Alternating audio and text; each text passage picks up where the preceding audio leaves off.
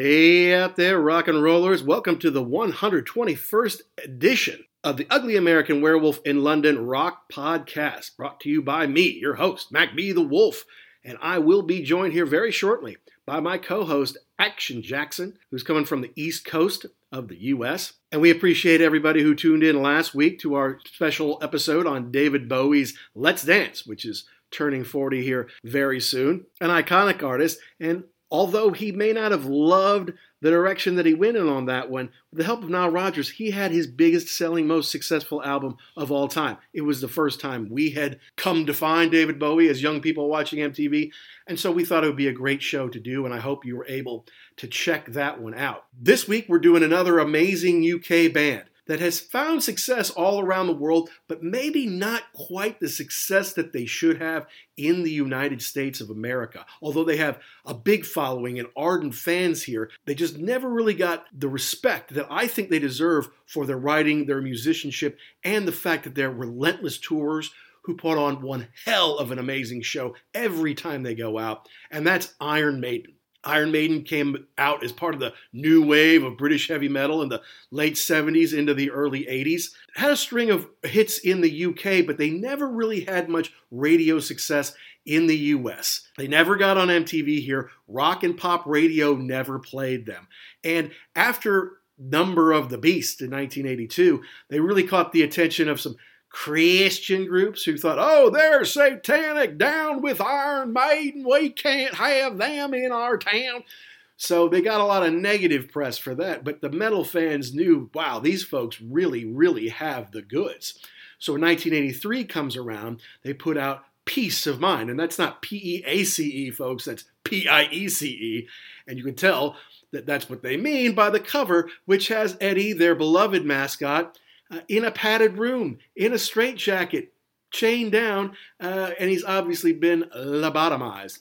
But it was after this one that that kind of lobotomy screw uh, was part of his look going forward after that. And it was an important album for the band because they finally solidified their lineup.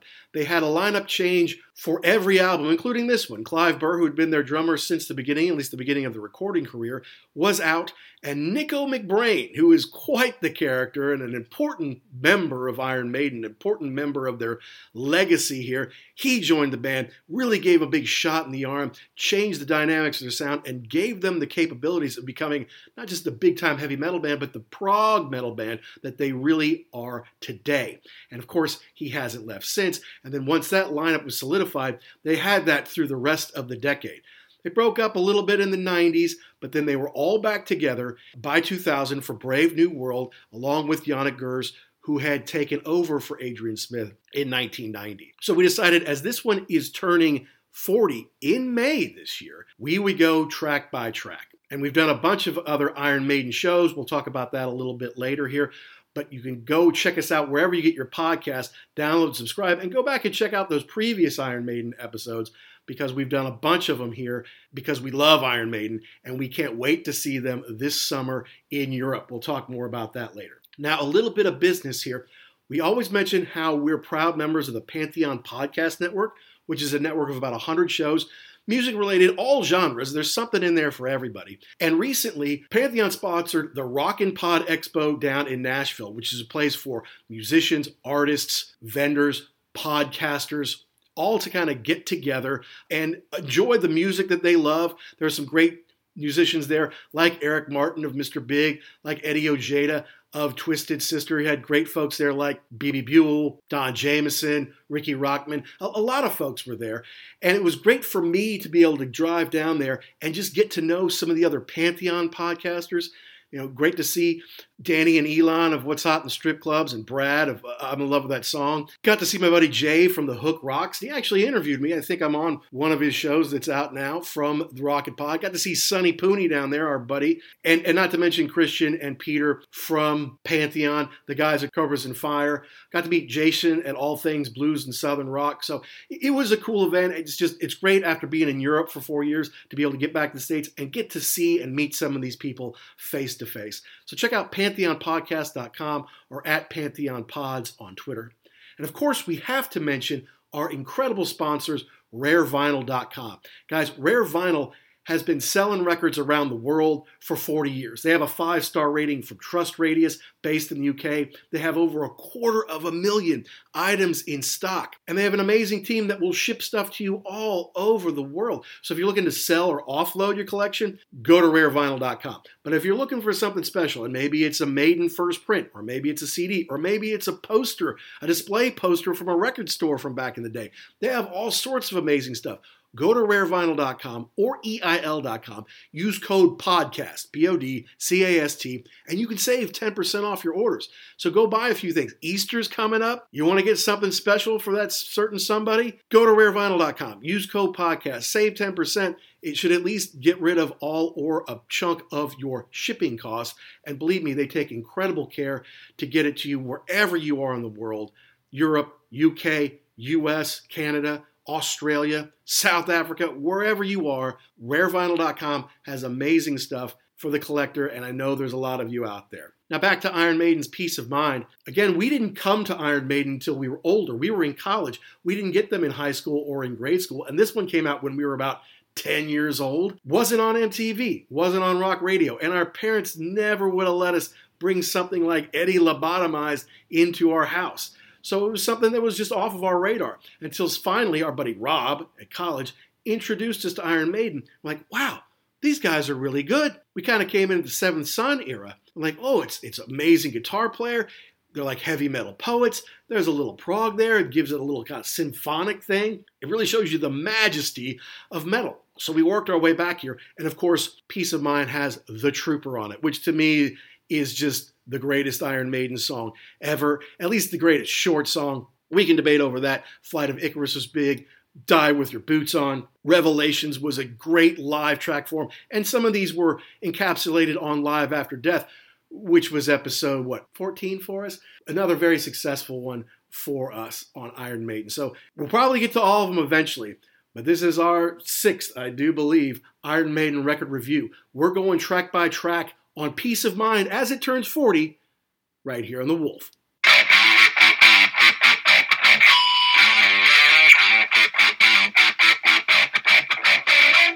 I admit that I put off some of my research for piece of Mind here.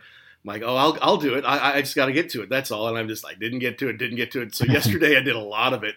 And I'm like, this is Iron Maiden really stepping forward a little bit here. And it's also it's the dawn of the classic lineup, the lineup that is still together now, or back together. Plus Janick Gers, of course, is is the third guitar player now. But from this album, 1983, through 1990, we'll call it, until they got to No Prayer for the Dying, this was the stable lineup, and it's where they did, I think, their best and most creative work from 83, from this through Seventh Son. Hello, Pantheon podcast listeners. Christian Swain here to tell you more about my experience with Raycon earbuds. Our family now has three pairs of Raycon earbuds around the house, and my wife just grabbed a pair of the Headphone Pros to replace some headphones from a company that was double the price. And yes, she loves them. Now, if you haven't pulled the trigger on a pair of Raycons, or even if you have, but you're in the market for another pair because they're just that good, well, now is the time to check them out because they just launched their upgraded model of the best selling everyday earbuds. With Raycon's upgraded everyday earbuds, now you also get active noise cancellation, ergonomic design, and multi point connectivity that lets you pair with two devices at once. New quick charge function, three customizable sound styles, plus awareness mode. Available in a variety of vibrant new colors to complement any and all skin tones. I even have a pair of earbuds in a cool green color. I have tried just about every earbud known to humankind, and these Raycons are fantastic. Seriously, if you've been wanting to check out Raycons, there truly is no better time. You're going to ask yourself why you didn't check them out sooner, and Raycon offers a 30-day happiness guarantee. So, what are you waiting for? Go to buyraycon.com slash Pantheon today to get 20% off your Raycon order, plus free shipping. That's right, you'll get 20% off and free shipping at buyraycon.com slash Pantheon. Buyraycon.com slash Pantheon. This was the dawn of the classic Maiden era. Well, here we have what is this, the fourth studio record? And Yes. again, we have another lineup change. Right. And here's where we get to the airing of the grievances for this episode. All right. Now, whenever they have discussions about who the best rock drummer is, it's always John Bonham from Led Zeppelin, yep. Neil Peart from Rush. You throw in Ian Paice from Deep Purple. No one ever mentions Nicko, and he is amazing. He is a no no offense to Clive Burr. Clive was great on the first three, but right. they step it up in a huge way on this record and especially on this first track. It's amazing. And of course, when we were in college, when I had the Laserdisc player, the, the guy I lived with after you, Mike, brought home one day Iron Maiden 12 Wasted Years on mm-hmm. Laserdisc. He's like, here you go, buddy. I'm like, I don't know if I want this or not. But it's a cool documentary that talks with all the people who've kind of been in their orbit over time, you know, and then it cuts to some videos and some live performances and stuff like that. So it was a great way to kind of get to know the Maiden story. And obviously, we and we watched it a lot, and we obviously knew. yeah, we watched it, son, and we obviously knew some of these songs from Live After Death, which mm-hmm. we did. We did an episode on that way back when. It was one of our first like twelve or fifteen or so episodes, and it's been very popular. So I was thinking about that. This is our fourth Maiden album review point of fact here, and we do try to call ourselves out when we make mistakes on the Ugly American Werewolf in London. It's actually our sixth Iron Maiden record review. Number 14 episode was about Live After Death. The 38th show was Somewhere in Time, and the 39th show was Seventh Son of a Seventh Son. In the lead up to Senjutsu, and then show number 65 last year was the number of the beast as it was turning 40. Uh, and then number 66, not 666, was Fear of the Dark turning 30. So that's five album reviews already. This Piece of Mind at 40 is the sixth. Plus, I had a nice review of Bruce Dickinson's live speaking tour, which was part of episode number 48. So just some clarity there because okay. we did live after death early. We did both somewhere in time and Seventh Son in the lead up to Senjutsu, and then of course you and I both saw Bruce on his speaking tour, so we kind of had I think like half shows on on seeing Bruce uh, mm-hmm. over time. One was was with I think number forty eight when we also did the Who's Next ahead of its fiftieth anniversary. So I guess this is like kind of our sixth show, but it's our fourth review. But we done Fear of the Dark and Number of the Beast too. Have we done Number of the Beast? Mm-hmm. Mm-hmm. We did? We did. Okay.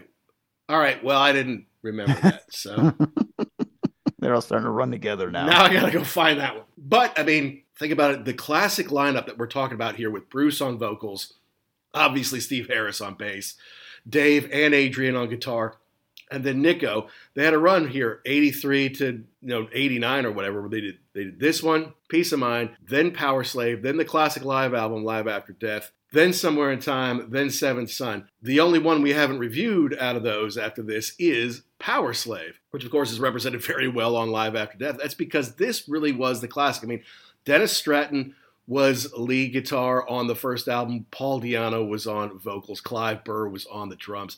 Dave Murray and Steve have always been in the recording mm-hmm. versions of Iron Maiden. They've never not been in the band. Of course, Steve is the man. But then after the first one, Stratton leaves and they get Adrian in for Killers. And they pick up Martin Birch to produce them at that point, and he produced this album. He produced eight in a row, starting with Killers. Then on the third album, they get rid of Paul Di'Anno, bring in Bruce Dickinson. Huge free agent pickup. It's like, you know, it's like getting Wilt Chamberlain or something like that.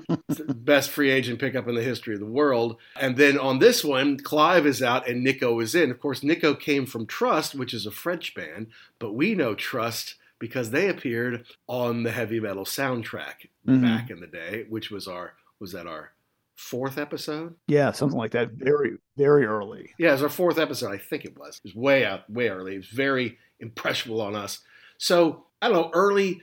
How did you? Of course, this is what we do. We want to know how did you come to this album? How did you know piece of Mind back in the day? Well, I think I was like everybody else at that time. It was the Trooper. I mean, this right. is the that's the track that gets played a lot, and then you kind of get into the the flight of Icarus. But it was definitely the Trooper. It's the one that, even though I think this record kind of gets passed over in the the pantheon of Maiden records, that's the one that they still play all the time on rock radio it's instantly recognizable as an Iron Maiden song. So that would be my first introduction to this record. Yeah, I mean, look, I'll, I'll say this later. I, I think that the Trooper is like the epitome of Iron Maiden. Mhm. I mean, it's like if you say, look, you got to tell somebody about Iron Maiden, but you've got one song to do it. What song are you going to choose? This is the one. And although, you know, now you would say they're more of a prog metal band, right? I mean, they don't make songs under six or seven minutes anymore. And sometimes they're 12 or 13 minutes, something like that. And that's absolutely one of their calling cards is to have these long drawn out songs. Revelations is seven minutes and they do it longer live. You know, To Tame a Land is over seven minutes. But if you're going to boil it down, say, who is Iron Maiden? Give me one song to tell the story. It's The Trooper. And it actually got radio play in America, which it they never do. I, I Mm-hmm. never heard Iron Maiden on the radio until much later in life. I never heard them on rock radio in the 80s. And Yeah. I never saw them on MTV. Uh, no. Well, but that's probably because well, they made videos. They just yeah, Yeah. they just never showed them. Right. And uh, I could see how if you were a fan of this record, you would hate the later stuff because this this is fairly tight, fairly compact, Mhm. very heavy, and it- it- no synthesizers, no anything like that. So, in th- this record for me, it, it kind of gets it gets lost a little bit because it's sandwiched in between Number of the Beast, which was huge, and then Powerslave into Live After Death. So this is the one that's kind of it kind of gets forgotten about, I think, a little bit. Yeah, I, I think you're a little bit right on that. Plus, it's Nicko's first one, and although he shines brightly, uh, especially in a couple spots that we'll point out here, it, it always takes a little bit for the band to like kind of figure out, okay, how are we going to do all this together, you know? But Right. but what Nicko can do is pretty amazing, though. And and Bruce in that Twelve Wasted Years, like, can he do this? Can he do this, this, and this? Yes, he can too so uh, they were excited to have him in. Of course, it's time for me to tell the obligatory story about how was I was at the Ryder Cup Mhm. and I met Nicko on the course because I'm, I don't know I'm like sitting on the sixth hole or something like that, and of course the wives and like captains can walk the course with the guys. It's Kind of that that rare tournament where they can do that. And I'm sitting there with a bunch of golf people, right, sitting on the sixth green or whatever, and all of a sudden you hear this. Ole, ole, ole, ole. And everybody turns around, and there's a guy wearing like the European Ryder Cup outfit for the day with the hat and everything, but with this long blonde hair. And everyone's like, who the hell is that guy? You know, they have no idea who Nicko McBrain is. That's because six time major winner, Sir Nick Faldo, I think he's a Sir, had chosen Nicko as an honorary captain. And so when Nicko was about 30 yards away, I go, I leaned over the rope and I go, Nicko, up the irons. And and every and he looks at me and then he comes over, he shakes my hand, hey, how you doing? I'm like, hey man, keep touring, we'll keep going to see you. And then all the golf people around me were like, okay, who was that and who are you? and the thing is, it was in like Sports Illustrated. It wasn't like I read that in Classic Rock or Kerrang or something like that. It was in Sports Illustrated that Nick Faldo had uh, had made him an honorary captain. It's like, how did you know that? I'm like, well, I am a huge Iron Maiden fan, but usually those two crowds don't don't overlap a lot. No, but it, but it's interesting how I think Nicko brought more than just the drumming to the band because I mean he's very entertaining. He's a very colorful person. Where going back to that twelve wasted years when you when they had the parts with Steve Harris, he is very reserved, Right. very oh yes, oh fancy a pint, you know, Mhm. like. And then you've got oh boys and girls, boys and girls. Let's talk about this, you know, blah blah blah. So yeah, he he definitely brings an air of lightheartedness, and I think he he definitely keeps the band going on these long tours. I mean, they were talking about how it, he wasn't in the band, but he was kind of hanging around the band for a while before he Right. before he joined the band. So he was kind of a a friend, natural fit to come in there, and he can really just play the hell out of the drums. Yeah, he's quite the character. He- he's got a lot of energy to him. That's what you want in a drummer, I think, you know. And and you're right, Steve can be fairly serious and straightforward and when the gig is on, it's work time, you know. He Right. is on it. Bruce obviously takes himself very seriously. And and Dave and Adrian are fairly reserved for flashy guitar players, you Mhm. know. So yeah, he Yeah. he brought something I think the band needed. I think Rod's got a great personality, Rod Smallwood, the, the man besides Steve Harris who is responsible for all of their success. But I, I think they needed Nicko. I think he gave him a shot in the arm in more ways than one. Yeah, yeah, and and definitely, yeah, you need somebody to to do press or whatever. He's your guy put him out there and just wind him up and let him go. Let him go. Yeah. So so no, Number of the Beast was uh, a big one for them. It was obviously Bruce's first album with the band, which changes their sound, it changes their look, uh, and so now they're they're going forward in a big way. And we talked about on the previous on the on the Live After Death episode how they try to kill Bruce basically on the Powerslave tour, on the World mm-hmm. Slavery tour, because they did like 180 or 190 dates or something crazy like that. Well, for Number of the Beast or, or for, for this for this tour, you know, they did like 130 some odd dates from May through December all over the world. So it's not like the we'll just you know we'll take it easy or something they got out there and they mm-hmm. worked their asses off and it's why they have this incredible fan base and standing in the world of rock today because they would go play everywhere and they just they hit the road and they just wouldn't come off of it right and that's why they are still playing today i mean they they were the if you want to know how to be successful you need to just follow the Iron Maiden BAP, and that's just tour, tour, tour. Keep giving the fans what they want because you're right. They were never on MTV. They were never on the radio. The reason that they're successful is because they toured relentlessly. Yeah, yeah. And I was looking at the tour, and it's, it's like you know they came to places that we could have gone to see them. Like they played Madison Square Garden. They played Louisville. They played Jacksonville, places that we have lived mm-hmm. or do live. They played all these places. So now, when we were nine or 10, we weren't going to get to go see Iron Maiden. No. Because the, if, you know, if our mothers had seen the artwork, that would not have made it in the door. Wouldn't have made it in. But see, Derek Riggs, who is another piece of the puzzle here, he was doing all of their artwork back then. Mm-hmm. So he did the uh, the Trooper cover with Eddie lobotomized in a straitjacket in a padded room for Piece of Mind. But then he also did the singles too. And the Trooper single cover mm-hmm. is iconic. It, it's more iconic than most of the album covers, I would say. Yeah, and especially now that he's on the uh, he's on the beer where you see him all the time. That right. is great. Yeah, I think that might be better than I wouldn't say better than the cover of this one because it's pretty it's pretty iconic with the padded room and the chains and the straight jacket. But yeah, definitely another piece of artwork to see.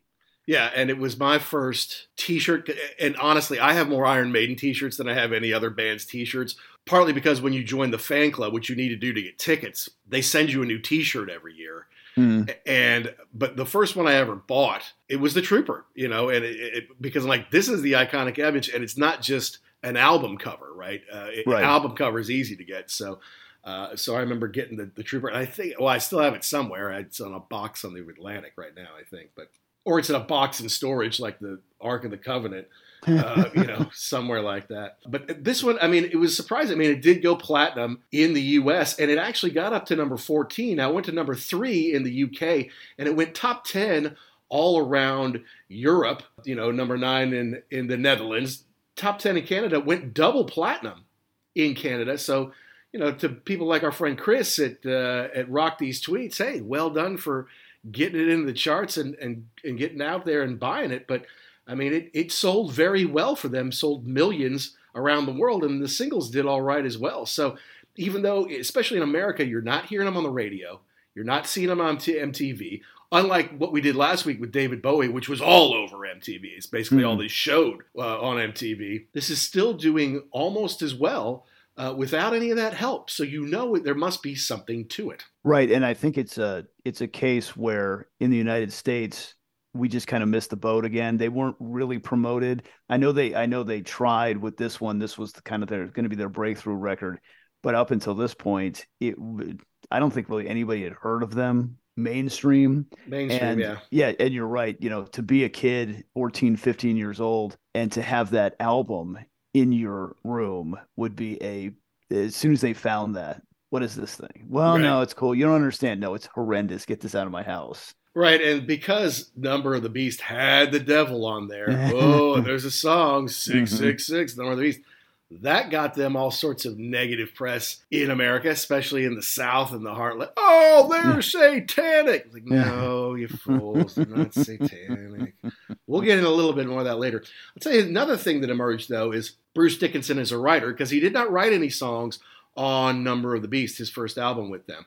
Harris obviously writes the majority of the songs or collaborates on the majority. And it's no different here he writes or co writes six of the nine songs on this record. But Adrian Smith does co write three songs on here, all of them with Bruce or Steve. And it, to see the development of Adrian and Bruce together, because Adrian wrote a couple songs with Steve on the previous record, including was it The Prisoner? He did 22 Acacia Avenue. He even wrote, I think, Gangland with Clive Burr, got a, got a co write on that.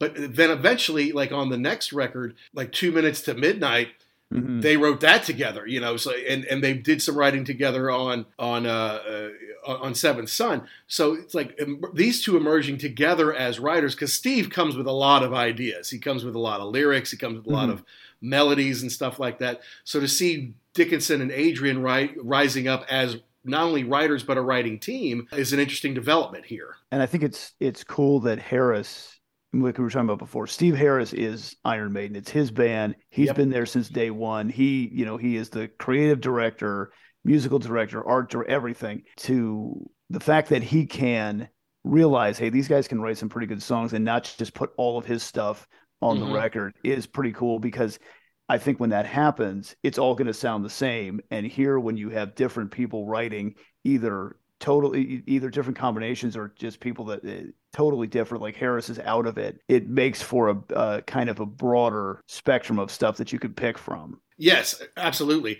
and when you look at the inspiration behind these songs mm-hmm. all the books and the authors and the movies that they take these from this is not american heavy metal where it's just about chicks and drugs and cars and stuff like that. I mean, uh-huh. we, we did an album that's also celebrating its 40th anniversary earlier this year, Metal Health by Quiet mm-hmm. Riot. Right. Not written, not, not taken from the same inspiration as these guys. And that's, I think, part of why we've always liked English bands mm. is because not only do they seem to be very good at their instruments, but they're just better educated. The, the, the, classical education just seems, to, even though obviously Steve has, Harris is very working class kind of a guy, but he still reads these heavy books. Right. And, you know, and it gets into the stories, and it's just a little bit more interesting. Now, some of it is a little over the top, and we'll, we'll get into some of that. There's a reason some people don't really like heavy metal or, or proggy heavy metal, and, and we'll get into kind of some of that.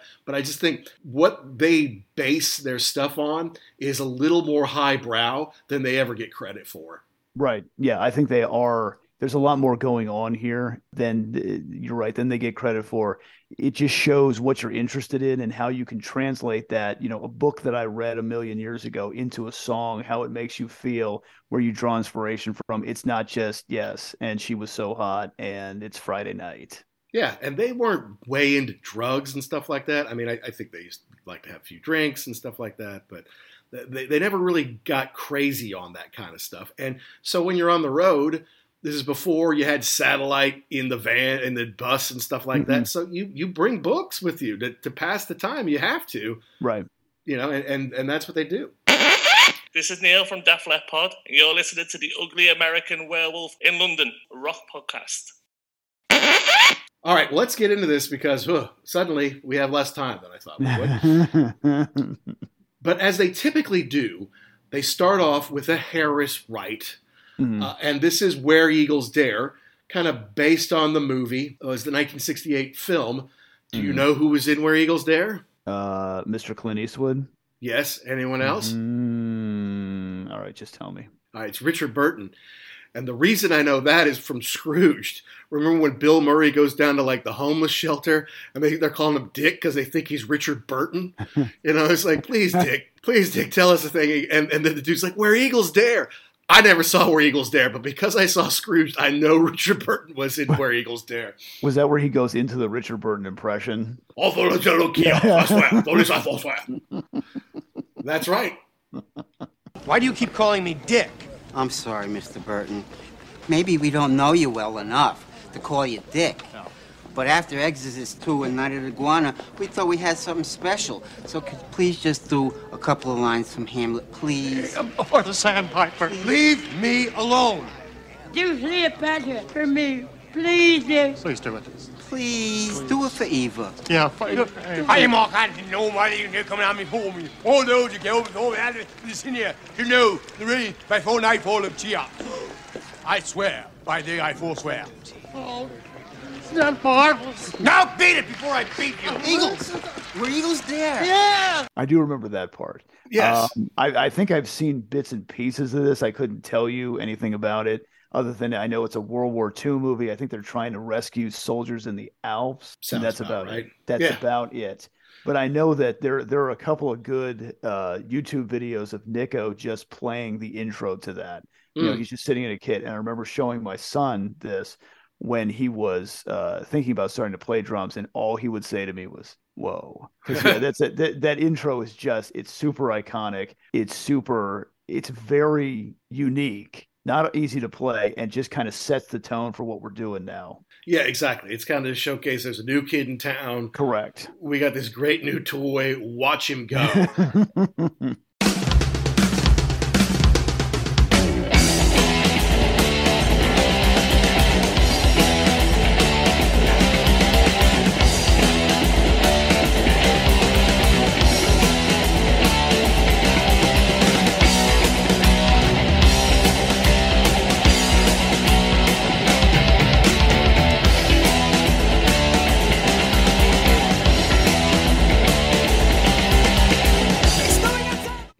it is impressive and, and, and but to me that's the song you know it, it, it's a mm-hmm. runner of course but overall it, as far as the other versus the other songs of the album it doesn't stand out that much to me i mean i think steve liked to open the set with it and and you know come out look at what nicko can do yeah. It's like he's got six limbs instead of four. But during the bridge or the you know parts of this what you I guess you would call the solo, you could hear gunfire in there. Uh-huh. So it's obviously it's a war thing. But there's no crazy guitar solos. It, it's really just a and it's nothing over the top from Bruce with howling vocals or holding notes in a, an insane way. And there's a big note from Bruce at the end that he holds. And you know they, they take it up, they take it down, they bring it back well a- at the end. It, it's not my fave. It, it- it could have been take out the Nicko.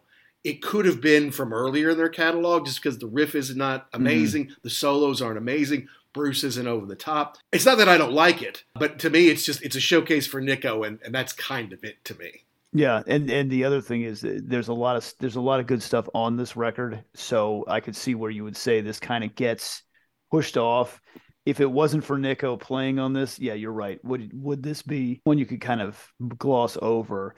Uh, it is a nice way to start, though. Like it's really it's telling you we're going full speed right off the bat. I'll give you that. Yeah, and if you don't want to start with the Trooper, then th- this is a fine way to start. I mean, it comes out, hits you in the face. It is kind of a typical maiden runner. Mhm. So you know, yeah, it, it, sets the tone, but it's it's more setting the tone. Look at what we got on drums now versus Yeah. look at how amazing our, our riffs or our, our trading licks are on this one. Mhm. But the second song, Revelations, this is this is some classic Maiden here, and this is one Bruce wrote on his own. I think it's is it his only solo write on the on the record. I believe that Yeah. it is. Mhm. So he must have felt pretty confident, you know, having never written a song for Maiden before and then coming out like, you know, let's do this one. And it's got the big power chords to start. It's got that slow build. And then dun dun dun dun dun dun, which Mhm. on Live After Death is kind of amazing. and then, you know, because in between they're going ah, between there, and then and then the gallop. Then Yeah. comes the gallop, and we are off and running on this one.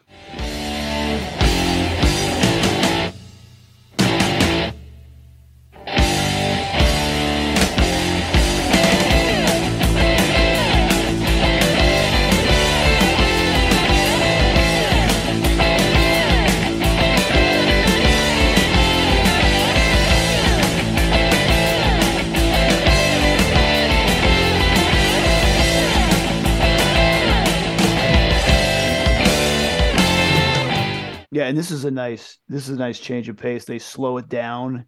Yes. Um, it's it's not it's it's no less heavy, but it's a nice slow it down a little bit, and then it's it's more Dickinson is singing. It's more reserved, but it's still powerful the way that he's delivering the vocals. And there's a lot. The, the other thing is there's a lot of um, tempo changes in this one too, so it sounds like a couple of different songs yeah. put together. Yeah, yeah. No, I mean, they, they, once they get the gallop going, and then uh, they go back down to slow for a little bit there. Yeah, and there's Uh, a there's an acoustic like bridge that they've got. And then Adrian and Dave trade, some some pretty decent solos here in this one. This is great Iron Maiden. I mean, this is just good stuff. And the fact that Bruce can come in after Steve, I mean, look, if it is a tale of two songs, this is much better than Where Eagles Dare in my book. And so for Bruce to be able to step up and do that while Steve is obviously the leader of the band and the head songwriter, I'm like, all right, good on you, Bruce. Now we're, you know, we're broadening our scope here. It fits in perfectly with everything else, but it's not just the same voice voice being writer putting this together. Yeah, and it's interesting to me how this comes together because this is the only one that he writes by himself. He and Smith kind of from this point on become a fairly prolific writing partnership. Right. I guess I guess it was kind of easier. Like I don't know whether Smith came up with the the riffs and then Dickinson with the lyrics or whatever, but they work well together. It's easy. It's it's interesting to see a solo write from Dickinson on this one. And you know the the uh, some of the lyrics, you know, the light of the blind, you'll see the venom tears my spine, the eyes of the Nile are opening, you'll see. And then that's dun you, you know, it's it's coming there. But it's not just uh, yeah, it's not just going to the malt shop with your baby. You know, this is heavy, fantastic, yeah, uh, kind of and biblical, obviously, with revelations kind of writing and and i don't know I, I like it you know and i can see that being like a young kid you know, for the one who will be king, the watcher in the ring, it is you. That's probably going to appeal to a young man looking for some power. Mm-hmm. And yeah, just kind of trying to figure out where they're coming from and where, you know, what are you really trying to tell me in this song? It is a little more nuanced than the stuff we would get in the United States. That's right. That's right. Then slick black Cadillac, Quiet Riot. Yeah, I, I think you're right about that. Yeah. So that's a, that's a classic. That's great Maiden. And if I'm not mistaken, they played that last year. They played that recently on the Legacy of the Beast tour, which is pretty darn cool, if you ask me. Now, it, it is it is worth mentioning that you and I are going to see Iron Maiden this summer. It's no longer Legacy of the Beast tour, right? It's mm-hmm. Days of Future Past, or it's the Future Past tour, right? Mm-hmm. And, and obviously they haven't done it. I think they start in late May so we don't know what their set list is. But from the the visuals and the kind of the poster that they worked up there, it's like half Senjutsu and half somewhere in time. Correct. So they're going to bring Correct. back some stuff from somewhere in time, which I'm really excited about. Well, I mean, we've we've talked about that before. The only visual record of that somewhere in time tour is that Stranger in a Strange Land video. Video, that's right. Right, and nobody's ever because they did. They I guess they just didn't tape anything for that. So yeah, if that's what they're going to do, the set from somewhere in time uh, like the stage set. I can't wait to see that. That would be amazing because yeah. when they did Maiden England a little over, or it's about a decade ago, that was huge. It was their best tour, most successful tour in America in a long time, where they kind of had the ice from Seventh Son mm-hmm. on there. Yeah, and I, I, got to see them. I saw uh, Alice Cooper open for them with Orianthi. Uh, mm-hmm. Was their guitar player, and she is super foxy. Actually, I think she's striking. I don't know if she's foxy. She's just she's She's very amazing, interesting looking. I wouldn't say beautiful. I wouldn't say hot. I just say striking. But anyway, yeah, on this on the on this tour that they just kind of wrapped up, which they did for several years, and it kind of got postponed before COVID. And I was supposed to see them in America, and then I couldn't because we moved to England, and then I was hoping to see them in England, but then it was COVID and blah blah blah. So mm-hmm. that's when it's finally I'm like, okay, we got to go see them, so nothing happens, uh, so we don't miss out. And you've still never seen them, correct? Correct. Correct. So Definitely we, looking forward to that. I can't. I, I can't wait. We have to see them. But they did on the 139 shows. They did Revelations every night. They did Flight of Icarus every night, and they did Where Eagles Dare for the part of the tour that was prior to them putting out Senjutsu. And then when okay. Senjutsu came out, they they subbed out some you know some of the older stuff for some of the newer stuff, which is cool, you know. So you could do writing on the wall and Stratego and stuff like mm-hmm. that. But but so I mean, to have a third of this album played basically 40 years yeah. later, you know, that, that just shows you how well it was received, how timeless it is in their catalog. Right, and and it, it shows you how Maiden fans want to hear the whole thing. No, people aren't there just to hear the hits. They want to hear the deep tracks. They want. I mean, honestly, I think if if they would have played for five hours straight, people would sit there and listen to it. Absolutely, absolutely. I mean, that's the thing because some of their songs are so long. it's not like you get twenty or twenty two songs at an Iron Maiden show. You get like fifteen. You know, mm-hmm. I I think when I saw them at Ozzfest, you got like 13 or something like that because they weren't doing like a two a two hour set. They were only doing like an hour and 20 minutes or something like that. Uh, but anyway, on to the third track. Speaking of the flight of Icarus, yeah, it's it's the third track, but it was the first single, and the video was made while they were at Compass Point. So I guess they did some recording in Jersey, you know, between England and France there, mm. kind of in the winter. But then they said, "Nah, let's go down to the Bahamas, yeah, hang out on the beach." It's yeah. wintertime, and it's like you know, avoiding taxes in England is a sport for anybody who makes any kind of money.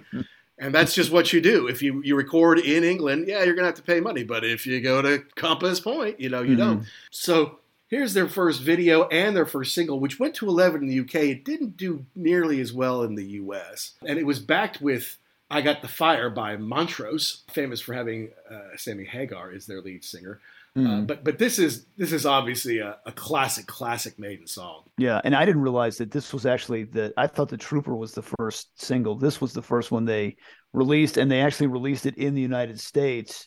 And I don't remember it, but no. that's fine. That in, in, 1983 I wasn't listening to this kind of music. That's right. But it was interesting how it's it, you know obviously the the myth of Icarus and the he's in the labyrinth and mm-hmm. he gets out and it, you know does not heed the warnings of his father but it's really more of a song about rebellion too and so i think that you know kind of struck a chord with young people with that you know what they they they in 1983 there was a comparison between that and twisted sisters we're not going to take it right which this is a little more heavy duty than we're not going to take it but the theme is the same you know i'm i'm tired of this don't tell me what to do i'm going to I'm going to make my own way. Of course, for Icarus, that didn't work out so well. But you know right. what, kids, keep keep pushing against authority. That's right. Well, did you? I mean, how did did you uh, get into mythology, or did you study it in school or anything like that? Because I took Latin for a long time, well, and when you take Latin, you get i mean this is how they get you into latin right? Because it's not like you can go speak latin somewhere. So it's like all right well all right, today we're going to tell the story about the labyrinth and the hmm. minotaur and how icarus and his father escaped and he flew too close to the sun and all that kind of yeah i've definitely studied some mythology in uh, in school. Yeah so i mean that's so when you hear flight of icarus like hey that's something I can relate right. to because you know I, I can't always you know relate to Quest for Fire or to Tame a Land because I haven't read those books or you know seen those movies. But Flight of Icarus, like yeah, yeah, there it is. So yeah, they're in the studio. You see Bruce with his headphones on singing into the can. You do see Martin Birch behind the console at some mm-hmm. point. and then there's a guy with a blue face in a robe. Pretty sure that's Nicko. It's I like, think hey, so. Yeah, new guy, you get to yeah, be the weirdo. You're tall. Yeah, yeah, put the put the robes on and then he's out on a beach like holding a brain or something like that. Mm-hmm. Like, okay, sure, whatever. Uh, and, and, there's good trading, there's good back and forth uh, without being super fast between Adrian and, and, Dave. Should we address Adrian's T-shirt from the movie uh, from the video? Go right ahead. All right. Well, I don't know if he would wear it today. But you know, in the studio, there he is, and he's got a T-shirt on, and it's got you know two crossed flags one is the Union flag, mm-hmm. not the Union Jack. It has to be on the back of a ship to be the Union Jack. If it's just on a pole or you're holding on land, it's the Union flag. And I learned that from our buddy Neil at Def Leppard Pod. He said that on one of his episodes. I'm like, huh, there's a little knowledge he just dropped on me. Okay. Because we always just call it the Union Jack around right. these parts. Yeah. But it, it was something Bruce would wave around during concerts and stuff like that. But it was crossed with the Confederate flag. And I'm sure the British and the Confederates were in cahoots against the United States of America way back in the day. Mm. And I'm sure a fan gave him that, maybe someone from the South. But I, I got a feeling that today, well, it's not like they're on MTV anyway, but you wouldn't get on MTV wearing that t shirt. No. And uh, and you probably shouldn't wear that around America Day, but he, I'm sure he does it, and I'm sure he probably didn't realize at the time. Yeah. Would we have even realized at the time how offensive that would be to people? I don't know. No, ab- absolutely not. Absolutely. And, and so hopefully we've come a little bit farther down the road of, yeah, realizing that while you're not doing it to offend anyone, you might do it anyway. So let's just right. not do it at all. And what I found interesting in doing research for this was considering this was a big single and it was on Live After Death, they didn't play this for 32 years. Huh from like 86 or 87, 86, I think it was. They didn't play this until like 2018 or 2019, and, and, then they broke it back out. And so that's probably why on Legacy of the Beast, people were excited to see it mm-hmm. again because it had been so long. So I don't know why that was. They just had other stuff they wanted to play. Yeah, Um, it's interesting how they how they uh, they go about putting together the set list. You know, why would you pick this out after all those years? You know, had you been wait, whoever brought this up, hey, I want to play this again. Yeah, we have. Well, you know what? Let's go ahead and do it.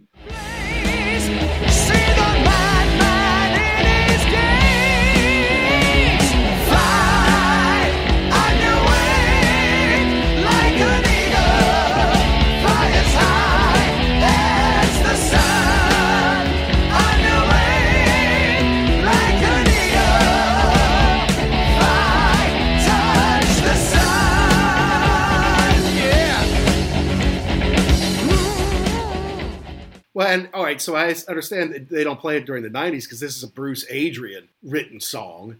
So when they're not in the band in the '90s, okay, sure, yeah, you don't play it then. But then once they came back in 2000, you tell me from 2000 to 2018, all the tours you did, it never came up. Maybe we should do Flight of Icarus. well, maybe not. I don't know, but I'm glad they put it back in there. Yeah, absolutely. Yeah, let's move on to the fourth one. Die with your boots on. This is the only Smith, Dickinson, and Harris pen track. Mm. Obviously, die with your boots on is a great is a great line and a great notion. Like you die standing up, you, you die fighting for what you believe in. But it's really about how you know leaders and politicians just they throw us as grist for the mill and they can they can avoid wars but what they do is they kind of predict there'll be a war and then they make it come true kind of thing right? You hmm. know? Like they prophesize oh there could be a war and then they create a war you know to benefit themselves kind of thing so i feel like it's a it's a take on our world leaders being self-serving sacks which uh, you know again is there anything different today Not no, not really. And and a theme they'll revisit on Two Minutes to Midnight. It's kind of the same thing about how it's just a it's just a machine that they feed the working class people into. But I do like that. I do like that theme of you know if you're gonna die, die with your boots on. Just right. you know what, if this is gonna happen, let's go. Let's just go head on into this.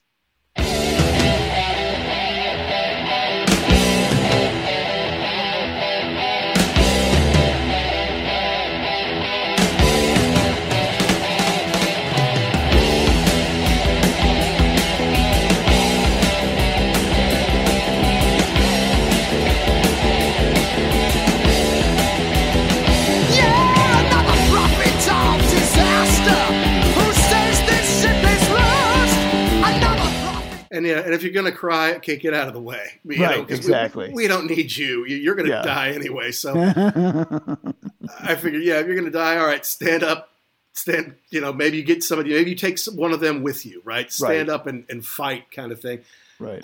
I do, I- I do think it's repetitive, especially. I mean, there's there's only two verses, and then there's a heck of a lot of the same chorus over and over and over again. You know. Right, but did but did you build this one for a live show where you can have the audience screaming it back at you? It's it's easy, you know what's coming. Let's let's go call and response, and even even there you have that kind of that rare chorus from I guess the other guys in the band. I don't know who's singing that, but you know if you're gonna die, if you're gonna, Gonna die, die. yeah, you can do that in the audience as well. Yeah, and I, I know it's Harris. I assume it's also Adrian. I can't remember because he's he's a good singer in his own Yeah. right. I mean, he he was a he was a singer in his former band, and he does get to sing. If they do Wasted Years, Bruce always gives Adrian a couple stanzas Yeah. to sing on it. I, I feel like it was Murray got a nice, even though Adrian wrote it. I feel like Murray may have gotten a nice solo in here, even though Adrian kind of throughout is doing a lot of the the heavy lifting. I don't know. I, it got repetitive. I didn't know if the second solo later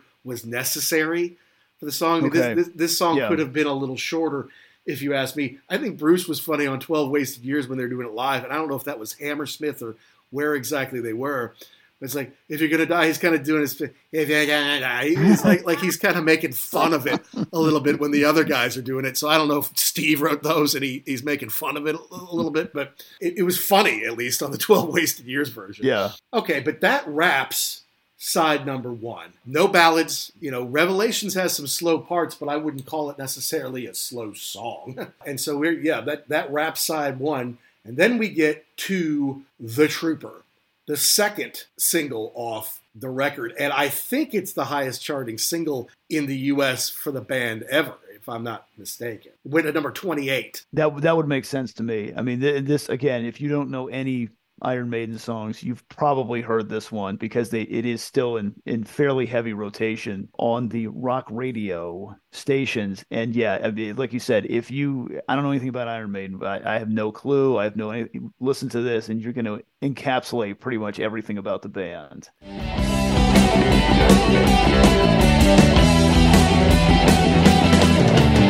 You'll take my life, but I'll take yours too.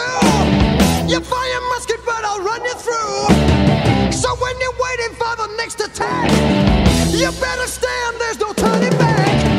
The bugle sounds, the charge begins. But on this battlefield, no one wins. The smell of ice smoke and horse's breath.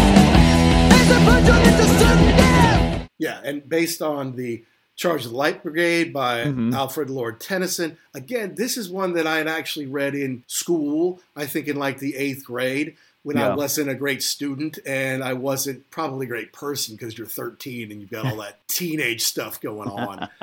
But then I just thought it was very masculine. It's not about like flowers or falling in love like so much poetry might be, right? Right. Yeah, Right. thi- this is like tough, you know, and I'm like, okay, I, I can get into this. And it's like, yeah, you, you know, you're going into sudden death or certain death, and you charge anyways. Like, here we go, boys, all together now. Look, I, I've always liked this song. I don't know anyone who doesn't like this song. I understand maybe you don't want them to play it because they played it so much. You'd rather hear something else, especially if you only got 15 songs in a set. But w- when they play this, it's not like people sit down or they go get a beer or they go to the bathroom. Like, people are hands in the air, ready to go on this one. Yes, and I believe in part of the live shows, he'll uh, Bruce will go into part of this, part of the poem. Cannons to Mhm. the right, cannons to the left, volley. Yeah, that, here it is. Cannons to the right of them, cannons to the left, volleyed on thunder, and then he goes into the trooper, and then boom, you know, you, go- you go into that part. Yeah, I mean, it's a.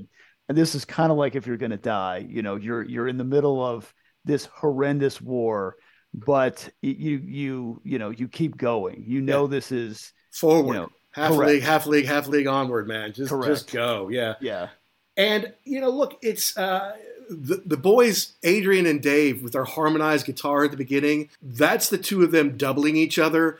I think at their very best, they're most iconic, and they actually look cool doing it. Dave is an amazing guitar player, but he doesn't look real cool.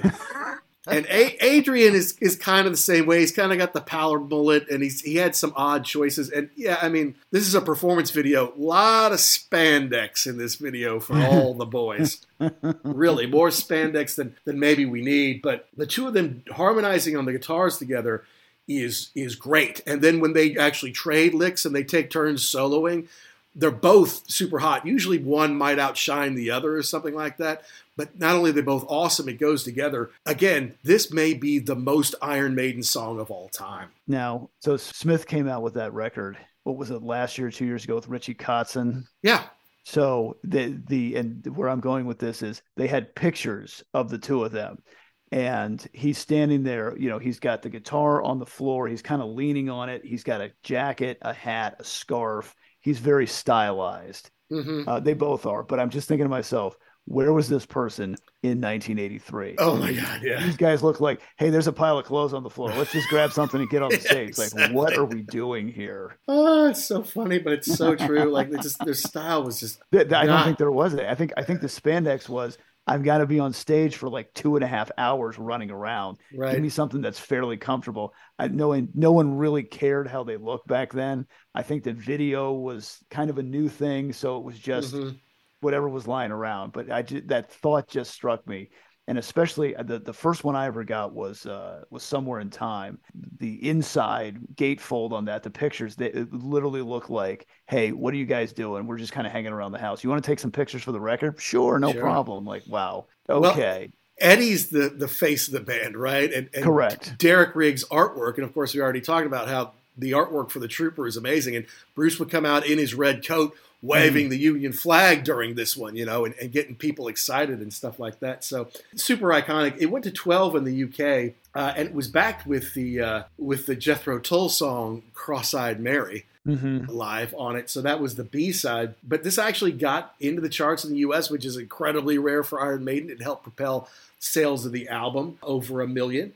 Uh, it went platinum in the U.S. way before it went platinum in the U.K., like a decade before. You know, so love the song. Never get sick of hearing it. Never get sick of, of seeing it live. Yeah, this is this is super duper Iron Maiden. Something else to think about. I recently said because Steve did an interview not that long ago talking about how they're going to continue, and he's in his you know like late 60s now. So it's like you know how how much longer can you do it? He's like, no, I'm going out to tour. Uh, we lost time because of COVID, mm-hmm. and I don't know how much time we got left. So as long as I can do it, the priority is touring, and he's also going to go out and tour with British Lion, like on the side, because he just wants to do it and play those smaller venues that Maiden could never do anymore. But it was interesting to me because they they like leader of the band, founder, head lyricist, songwriter, and frontman. And I'm like, well, now wait a minute. Bruce Dickinson's the front man. Mm-hmm. But then it, but we always think of the front man is the singer because they're the one out front all the time. Right. And Bruce is out front, but he's also up on the risers around Nicko. He's also running around. Whereas Steve Harris is out front. He's got his foot on the monitor and he's out there playing and screaming mm-hmm. along the songs yeah. to the fans in the front rows. I'm like, you know what? It is actually kind of accurate to call Steve the front man of Iron Maiden. Mm. Uh, I would I wouldn't do that for anyone other than the singer. I don't think in any other band, but I, I think that's fairly accurate. Yeah, and especially since he really is the the backbone of the whole organization. Goodness, and you're yes. right. He doesn't he doesn't go. I mean, I think he moves around a little bit, but he doesn't he doesn't go up on the risers. He's not out jumping up and down in front of the the crowd. You know, the, uh, when they've got the wings on the sides, mm-hmm. he's pretty much you're right in front the entire time. Yeah, so so it, it makes sense. Mm-hmm. Not to mention, I, I did have a, a buddy at business school named Steve Harris. Like that was his name, Steve Harris.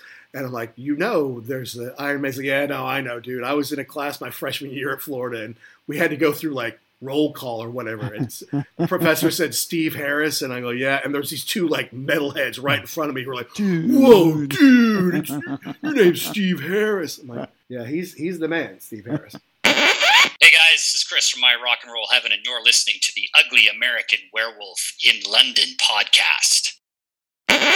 All right. Next song, Still Life. Mm-hmm. Now, this mm-hmm. is one that I actually really like. It's not one that comes up on like greatest hits albums or live albums or anything like that. But yeah. in the heady days of Napster, when I was trying to get songs or, or, albums put together that I didn't have that I wanted to listen to for a long time, I remember I pulled this one to make like a, a, an Iron Maiden best of not the huge songs, but like best of like the album tracks that I didn't know as well. Mm-hmm and I always I always like this one, and of course it's it, it's got it's it, it's a Murray. Uh, it's it's Davey usually gets one co-write on the albums, and he wrote this one with Steve. This has got a little interesting thing at the beginning for those Christians we were talking about earlier in the U.S. who who thought they were satanic because of Number of the Beast. The the uh, yeah the backwards whatever that is. It's yeah. a backwards message, but it's really just Nicko pretending to be somebody else pretending to be Idi Amin, yeah. I think.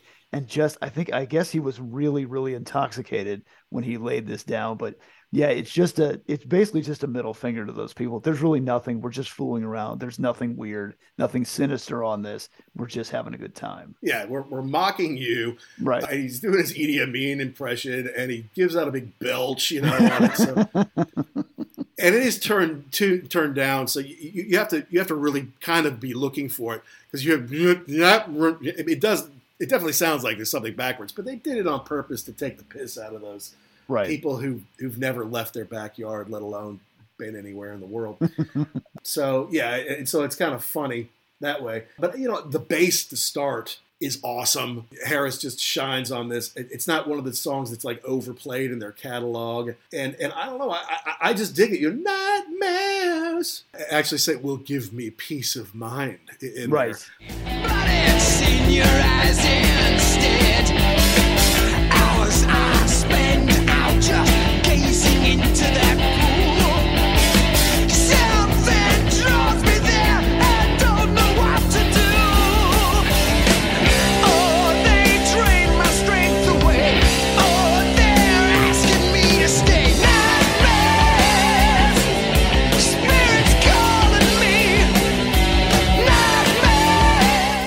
Right. And well, and that's the thing too. This is the first record that the title is not a track on the record, and that's this is the only reference to "Peace of Mind." And I think he kind of does it with a wink, you know, when they do it on stage. Exactly. Um, it's kind of a sinister song, and based on a short story that's hmm, something about there's there's somebody that becomes obsessed with people in the lake and he ends up drowning himself or something like it's very I know. sounding All my life's blood is slowly draining away, and I feel like I'm weaker every day. I know. I mean, that's Iron Maiden, right? This is the kind of Right. stuff that they write about. Uh, and, and so, I don't know. Look, for me, I always liked it. It's a great album track. I'm glad Davey got uh, a write on there. He usually gets one co-write, and this is it on this one. and you can kind of tell that at the beginning where it's a it's more of the like the guitar is front and center like uh, harris is kind of following along with him so it is a nice change of pace as far as how they start these things Yes, good one. Good, good cut in there. And, and it's it's look, it's it's kind of a mid one. The, whole album is 45 minutes, and then they started to do longer. Like sometimes,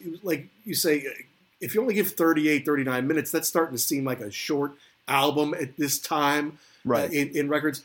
It's 45, 46 minutes, and then they would go on to do like longer 50 minute albums. Whereas, you know, you do something like Diver Down, it's like 32 minutes and half of them are covers or something Yeah. like that. And, and so some of these songs are longer. This one, four and a half minutes, that's kind of a standard song length versus, say, Revelations, which is seven minutes, where Eagles Dare was over six. Die With Your Boots On was five and a half. It probably should have been four and a half.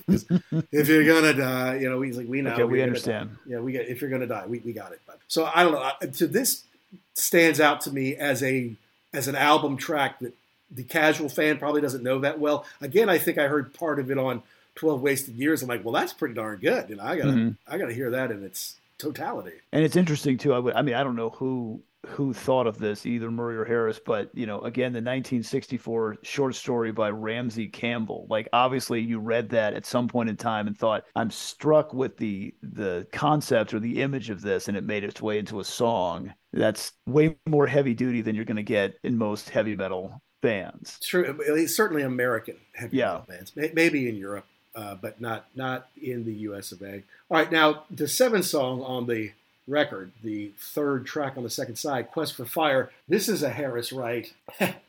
it's it's based on a 1981 movie. Did you ever see Quest for Fire? I think I saw part of it. It's it's very. I mean, it's about cavemen, so Right.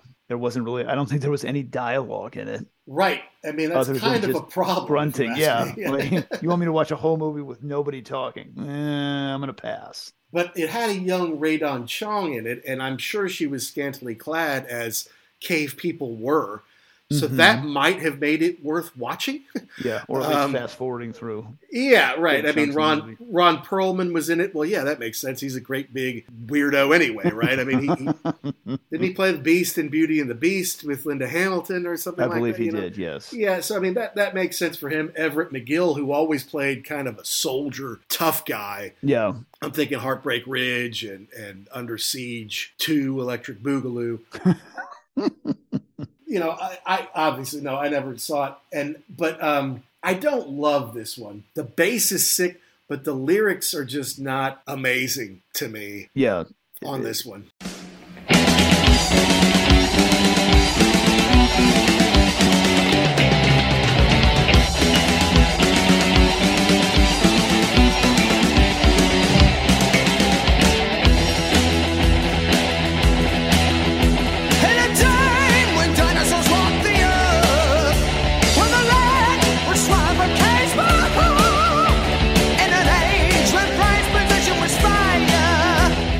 This is one where he's singing along to the to the beat. And yeah, won't you join me on my quest to fire? Now, at the beginning part, I got I've got to point something out here. At a time when dinosaurs ruled the earth, Yeah. Okay. Dinosaurs and anything resembling a man were millions and millions of years apart. Not I know. anything close. It didn't it wasn't like the, the Flintstones, I promise. Well, now you're offending the Christians, dude, because the world's only six thousand years old. So now we're just Mm-hmm. losing all of our listeners. Well, honestly, I'm not South. super I'm not super upset with that. No, but you're right. Thank you. When dinosaurs ruled the earth, Yeah. I'm like, this is these lyrics are lame. This is not that good, dude. And the solos to me were pretty tame. Yeah. Now, now uh, it was kind of more of a measured pace. So uh, maybe they said, okay, we're not going to just you know do face melting, crazy flying fingers on this one. We're, we're going to kind of pace ourselves a little bit. It's not like they're bad; they're just tame. And it's like, look, you, you put that with the weak lyrics, and I'm like, this one is is kind of a I don't know if throwaways the, the the right one, but if you to me, if you only had eight out eight songs of the album, this one wouldn't have made it. Right. And I wonder too if it was anybody else but Harris, would it have made it on the record? No, no, no, Right. we're doing this. Okay. I guess we're doing this one. Harry says we're doing it. Well, I guess we're doing it. You know, Correct. Correct. Nicko doesn't have a vote. He's still too new. Plus, he Uh, doesn't care anyway. Whatever. Right, exactly. So yeah, not my favorite. Kind of one of the weaker songs. But you go to Sun and Steel, which is a Dickinson Smith song, and and I actually like this better. It's a hell of a runner. hmm The the one that the the part that I kind of have a problem with is the is the chorus on this. Like it's it's very upbeat. I'm like, this is about a samurai who he's doing all kinds of I don't know samurai things. You know, you're Mhm. fighting, you're killing people, and then the the chorus it just it almost it's like it doesn't it doesn't fit with the rest of the song or even with the rest of the album. It's not a bad song. It just kind of feels weirdly out of place. We'll be right back.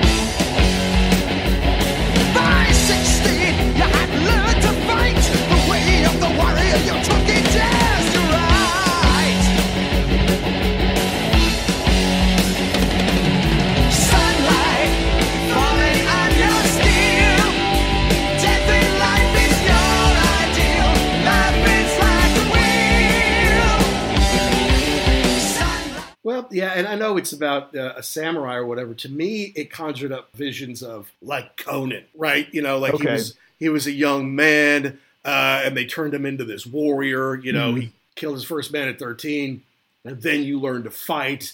Sunlight falling on your steel. Death and life is your ideal. Life is like a wheel. It, it is upbeat. It- there, there's there's major chords instead of minor chords, right? So Right. it, it, kind of feels like yeah, it, it, it is kind of cool to me. There's there's not a ton to the lyrics. I mean, there's really again there's two verses and a lot of choruses, but I, I like it. Not much to the lyrics, but but I, I dig it. I mean, I like it. After Quest for Fire, I think it's a step back in the right direction. Okay. And I will agree with you on that. And I will also say that if you are lucky enough to get your hands on a bottle of the old Sun and Steel, it's very refreshing. Oh, is that right? hmm Well, our buddy Chris at, at My Rock and Roll Heaven or at Rock These Tweets, he was trying to put together. I saw him on Twitter. He's trying to put together like a collection of the of all the bottle caps of of the of the different maiden brews, and I was collecting them too because I I bought a. 12 pack before I went to see Bruce do his speaking thing live. Uh-huh. And I had a few and then you and I I think had one maybe when you came to visit. And it was uh, it was the Sun and Steel. it was Sun was- and Steel. I was very excited. And I know that Bru- when I saw Bruce here in the United States, he was talking about uh, going to visit a brewery in Ohio to try and get it made here because it's just way too expensive to import. Oh, so right. Fingers crossed they'll get that done and we can get it here in the U.S. Well, I was also collecting them, and I gave them to my daughter. I'm like, hold on to these because these are really oh, cool. Oh and, boy. and so either they got thrown away, or they're in a pouch in a box on the Atlantic, and we may never see them anyway. And now I'm not really drinking anymore, so I, I may never get any more of those anyway. But whatever. I, I like Sun and Steel. Yeah, Bruce no, and Adrian. Yeah, It's upbeat. It's it's not a real long song. Uh, Yeah, and, and it- it's it's better than the previous one. and and it's a nice vocal out by Dickinson at the end. It's kind of a it's a different way to end the song, and that's uh that's a nice change of pace also. So then you come to the very end here to Mm-hmm. tame a land, a Mhm. Harris write. Correct. This was very obviously, if you read through the lyrics, this is very much influenced by Dune, the movie or the book Dune by Mhm. Frank Herbert. So why didn't they call it Dune? Okay, so now of course I remember when Dune the movie came out with Kyle Mhm. MacLachlan and, and Sean Sting. and Sting was in it, so that was a big selling point. Sean Young was in it. Mm-hmm. It's a Ferrera. uh, Jose Ferrera was in it. It was kind of weird. It- you know, like this is one of the best selling science fiction books of all time. After you know, like Star Wars and Blade Runner, and then Flash Gordon came out. You know, like there's kind of a sci-fi you know revolution, and now there's better special effects. You know, Right. special effects are actually kind of cool. It's like okay, you can do justice to something like a real science fiction movie now. And I remember my dad took me to see it in the theater. It's like three hours long Mm-hmm. and it's kind of slow and plodding. I, I didn't really get it as a kid. And what did it come out in?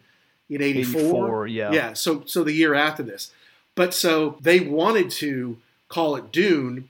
Mm-hmm. They reached they reached out to Frank Herbert's people to say, hey, you know, we've got this we've got this song and it's it's pretty epic and we want to call it Dune, you know, would you give us your blessing? And it was like his agents say Frank Herbert doesn't like rock bands, particularly heavy rock bands, Mhm. and especially bands like Iron Maiden.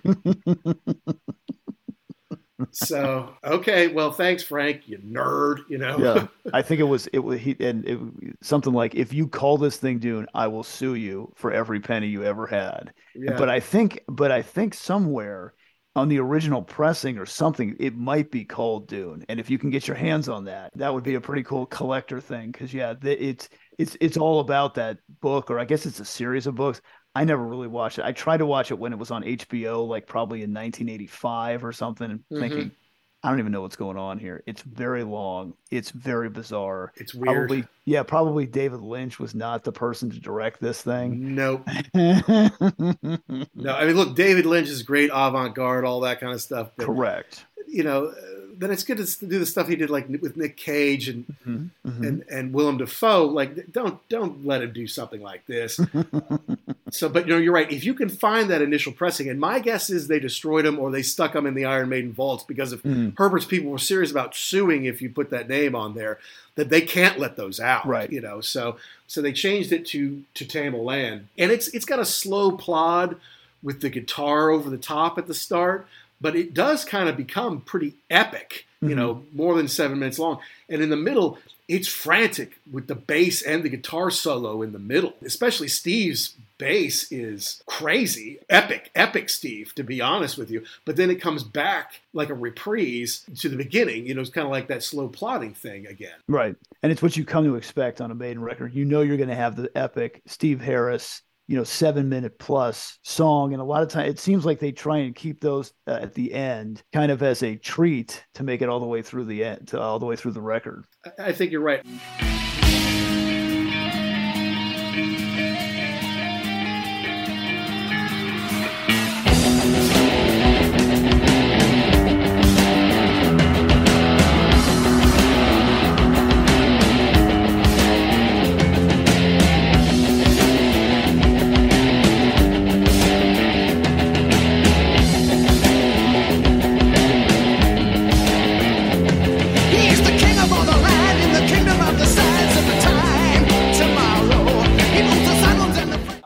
You what I don't love about it is at the start when Bruce, the rhythm of the verses with Bruce, which is it's it's along with the bass. I guess it's along. I don't like that syncopation. Don't like the delivery of Okay. the song. Now, once you get into the middle part, I like it, but I, I just yeah, I just I don't love that. I, I'm I'm sure it was decided you're going to sing along with the melody with the bass, and the bass might be cool and all, but I, I just don't I don't dig it. Okay. That piece of it. The rest of it is great, but to me, yeah, that that bit of it, I don't love. Yeah, and I don't know why they would have decided to do it like that because you're right. I don't like when it's when it just matches exactly. I mean, it's like Ozzy singing in Black Sabbath. Right, exactly. Yeah, I don't know? know. I don't know. There's probably a name for that, but I don't know what it is. But yeah, he does that in in what was the other song on here? Yeah, it's that Quest for Fire, is that it? maybe. Yes, yeah, yeah, yeah. yeah. Join Quest- my quest yeah. for fire. You don't need to do that. Like like Ozzy had to do that because he was not a very great, not a good singer at that point in his career. You Right. don't have to do this, Bruce. You're better than that.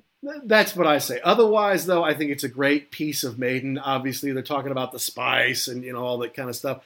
Did you see the new, the newer version with Timothée Chalamet? No, I didn't. I think I saw it on the plane. Okay. It's and it's better. I mean, it's Mhm. better than the David Lynch version, I would say. And I assume they're probably going to make another one or a couple more because that's just what they do these days. It's better. Is it great? I think part of the problem was, I mean, I this is a big, this is, uh, there's many, many novels to this deal, and so how Yeah. do you compress that into a movie?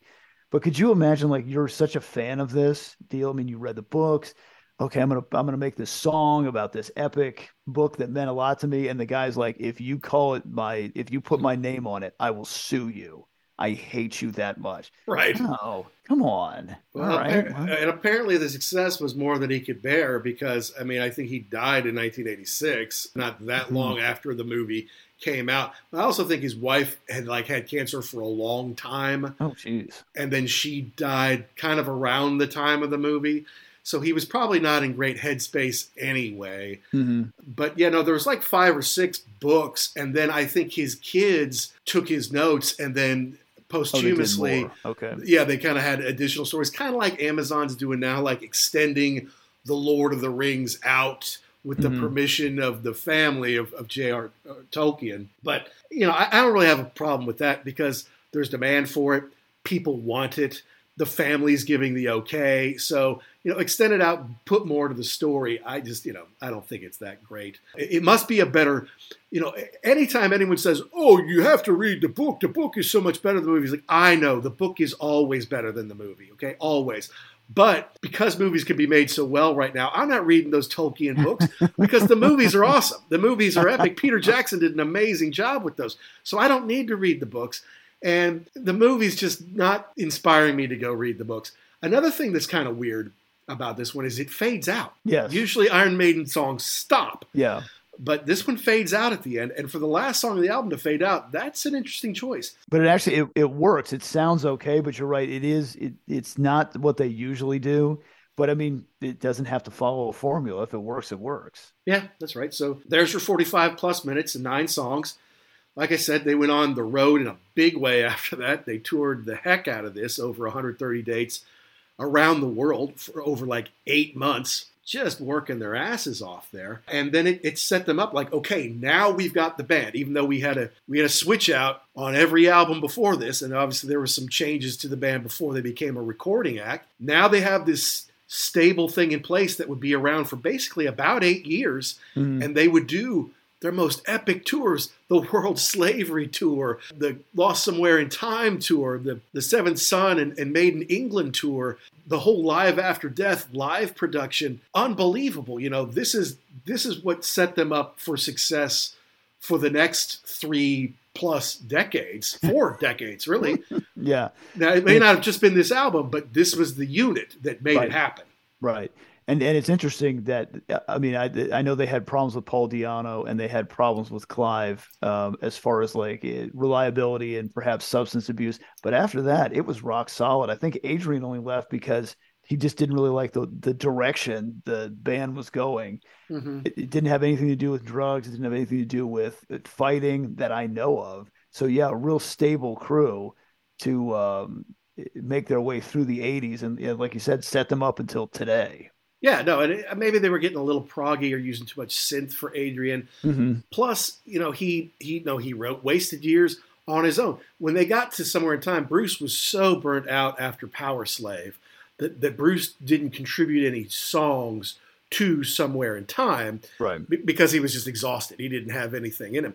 So Adrian did write, and he wrote with Steve again, but he wrote some stuff on his own. And he's like, you know what? I can write more than just one or two or three songs on an album. I can do And yeah, this proggy stuff, plus the, the relentless touring. I know it's great and you make money and it's, it's great to play live, but it's also got to be exhausting. So, but I mean, honestly, when he left with on No Prayer for the Drying and they for the Dying, and they they brought Janick in. That was also the departure of Derek Riggs for a while. Mhm. He didn't do the artwork on that. But from 83 through 89, it was always these five guys in the band. It was always Derek Riggs. It was always Martin Birch behind the controls. And obviously, Rod Smallwood was calling Mhm. all the shots as the management. So having all that in place, not to mention they had the same light guys. You know, they had the same stage production guys. Yeah. They had the same Andy Taylor at the record company was the same guy. So like this amazing team and stability that you just don't see, especially in like a heavy metal band. But between the image, between the sound, between management, it was all very steady hands.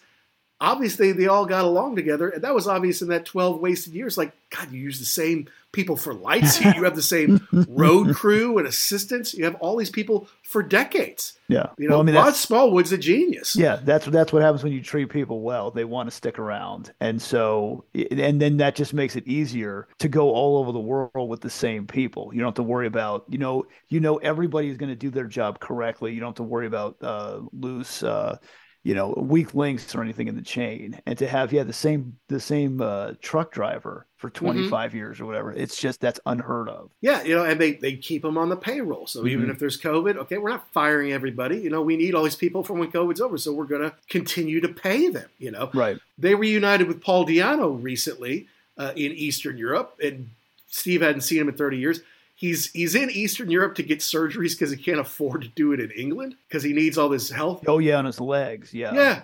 So they're like, no, we're going to pick that up. Yeah, we're going to take care of all your medical bills. We're, we're just, you know, you're still part of the family, and we're obviously still doing great. And and again, that just shows a lot of class mm-hmm. and shows that Rod Smallwood's management. He's like, look, when we give you money, you're not going to owe tax. We're not going to give you a million dollars, but hey, at the end of the year, you're going to owe nine hundred thousand right. in tax, right? Yeah. When we give it to you, all the tax can be paid. You want a house? Great, we're going to get it paid for, so you don't, uh, you know, all this other stuff, so people don't come kick your mom out when the next record doesn't sell as well or whatever, you know just brilliant management, brilliant talent in the band. And yeah, like I said, this sets them up for the success and for the stuff that we really love when it comes to Powerslave, capturing them live on Live After Death, and Somewhere in Time, which I can't wait to see some of those songs again this summer, yes. Jackson. Yeah. I'm, I'm very excited. But I think going back and doing this record, I, I don't think I appreciated this one enough as a standalone deal. I mean, I understand, you know, the the parts that fit into the bigger catalog, but like you said, I mean, Still Life, that's a great song that they don't that kind of gets lost yeah. um, Sun and Steel. Right. And uh, you know, well, die with your boots on is always kind of around, but yeah, just a just a real solid record on its own. Yeah, I agree. And after Number of the Beast, you could kind of kind of continue down that path, but no, you've got this great new tool with Nicko. Let's put him to the task, you know. Mm-hmm. And and you know, it's before they got into the synths. I know that turned some people off the synths, but it, it just showed that we're getting everybody up to a certain level now, right? mm hmm Di'Anno was good punk early, you know, metal singer.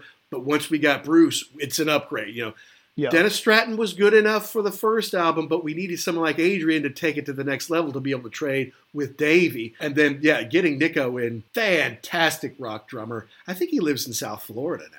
Uh, I believe so. Yes, he's got a restaurant down there. Uh, I know that he will, uh, on occasion, show up and do kind of impromptu musical selections. So that would be awesome to uh, to witness that at some point in time.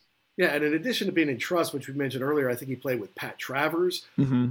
before he came in. He was also, I think, a boxer for a while as a young man, and you could tell that by his schnozzle. like, yeah, he's he's had that caved in once or twice. and he caught it pulled like that. Having Bruce Dickinson do Nicko McBrain during his speaking engagement was hilarious and and just what's up, man? Yeah, hilarious. He does the best Nicko McBrain impression I've ever seen. You really thought you were there? Is it July 11th in Amsterdam and July 13th in Brussels? And they will have just played London. Uh, I think the O2. Okay just before we see them. So they'll be coming off what should be a huge, triumphant hometown London show or a couple shows there before we see them. So they, they should be in a good mood. Yeah, I can't wait. I can't wait. Somewhere in Time is my favorite record.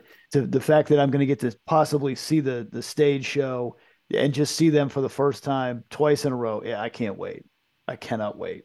Yeah, no, yeah. London on uh, in the O2, the seventh and eighth of July. Lord of the Lost opens the first night. The Raven Age opens the next night, and then we get the Raven Age, who I know nothing about. Okay. Both nights there at the Ziggo Dome and the Sport Palace. Can't wait. You are going to freak out. You are going to love it, man. It is going to be so much fun. Awesome.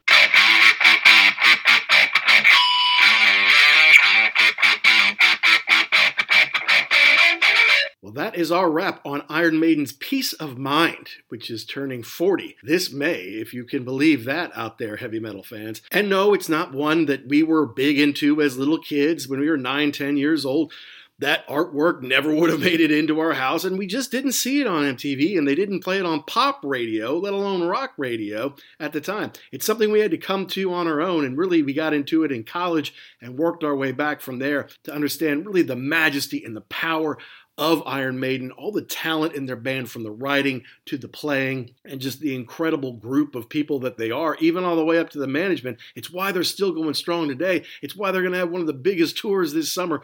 And even though we're going to see them in Europe, I really hope they do come to America and do some nice touring over here. Give everybody over here a chance to see them again. Little bit more on Dune there. It may not be my favorite. I just think that science fiction, when done right, is amazing on the movie screen, and it really raises the bar for the medium for what movies can be. But poorly done science fiction in a movie, it's just it's unwatchable. I mean, even a bad comedy will have a couple of jokes that are worth remembering or repeating. But bad science fiction is just, ugh, you know, it's unwatchable. It's terrible. It's a waste of time. And the books may have been amazing, but that first movie was not. Uh, the second movie, I guess, was better, but I don't know if it's still my thing. But hey, to all you super Comic Con Dune fans out there, I hope you loved it, and I hope they make more so you can go see them. As far as the pantheon of Iron Maiden albums go that we've reviewed, well, it's certainly better than Fear the Dark. Do I like it better than Number of the Beast? Maybe, maybe not. Live After Death is just too powerful of memory for me, and I just love Somewhere in Time. Jackson does too, it's his favorite.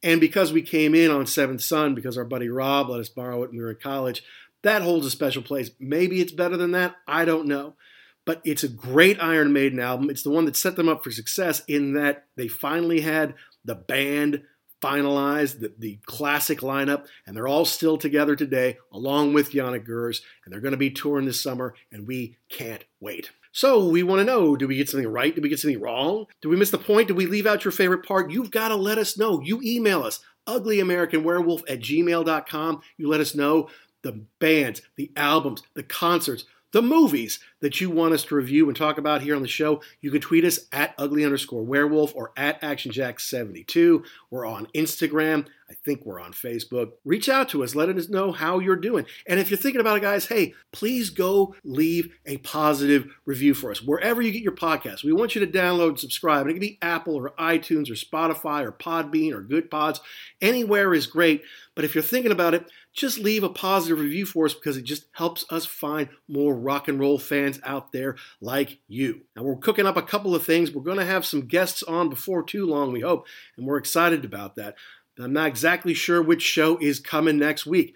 So you are going to have to download and subscribe to find that out. But to all of you rock and rollers all around the world, be cool and stay safe.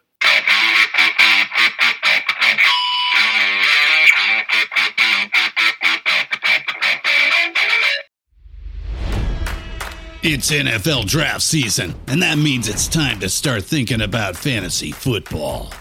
FantasyPoints.com features industry leading experts and prognosticators using proprietary hand charted data to help you score more fantasy points. FantasyPoints.com is the place to go for whatever kind of fantasy football you play. Whether you play fantasy football, daily fantasy sports, or do a little bit of everything, Fantasy Points has the meticulously researched content to guide you to victory.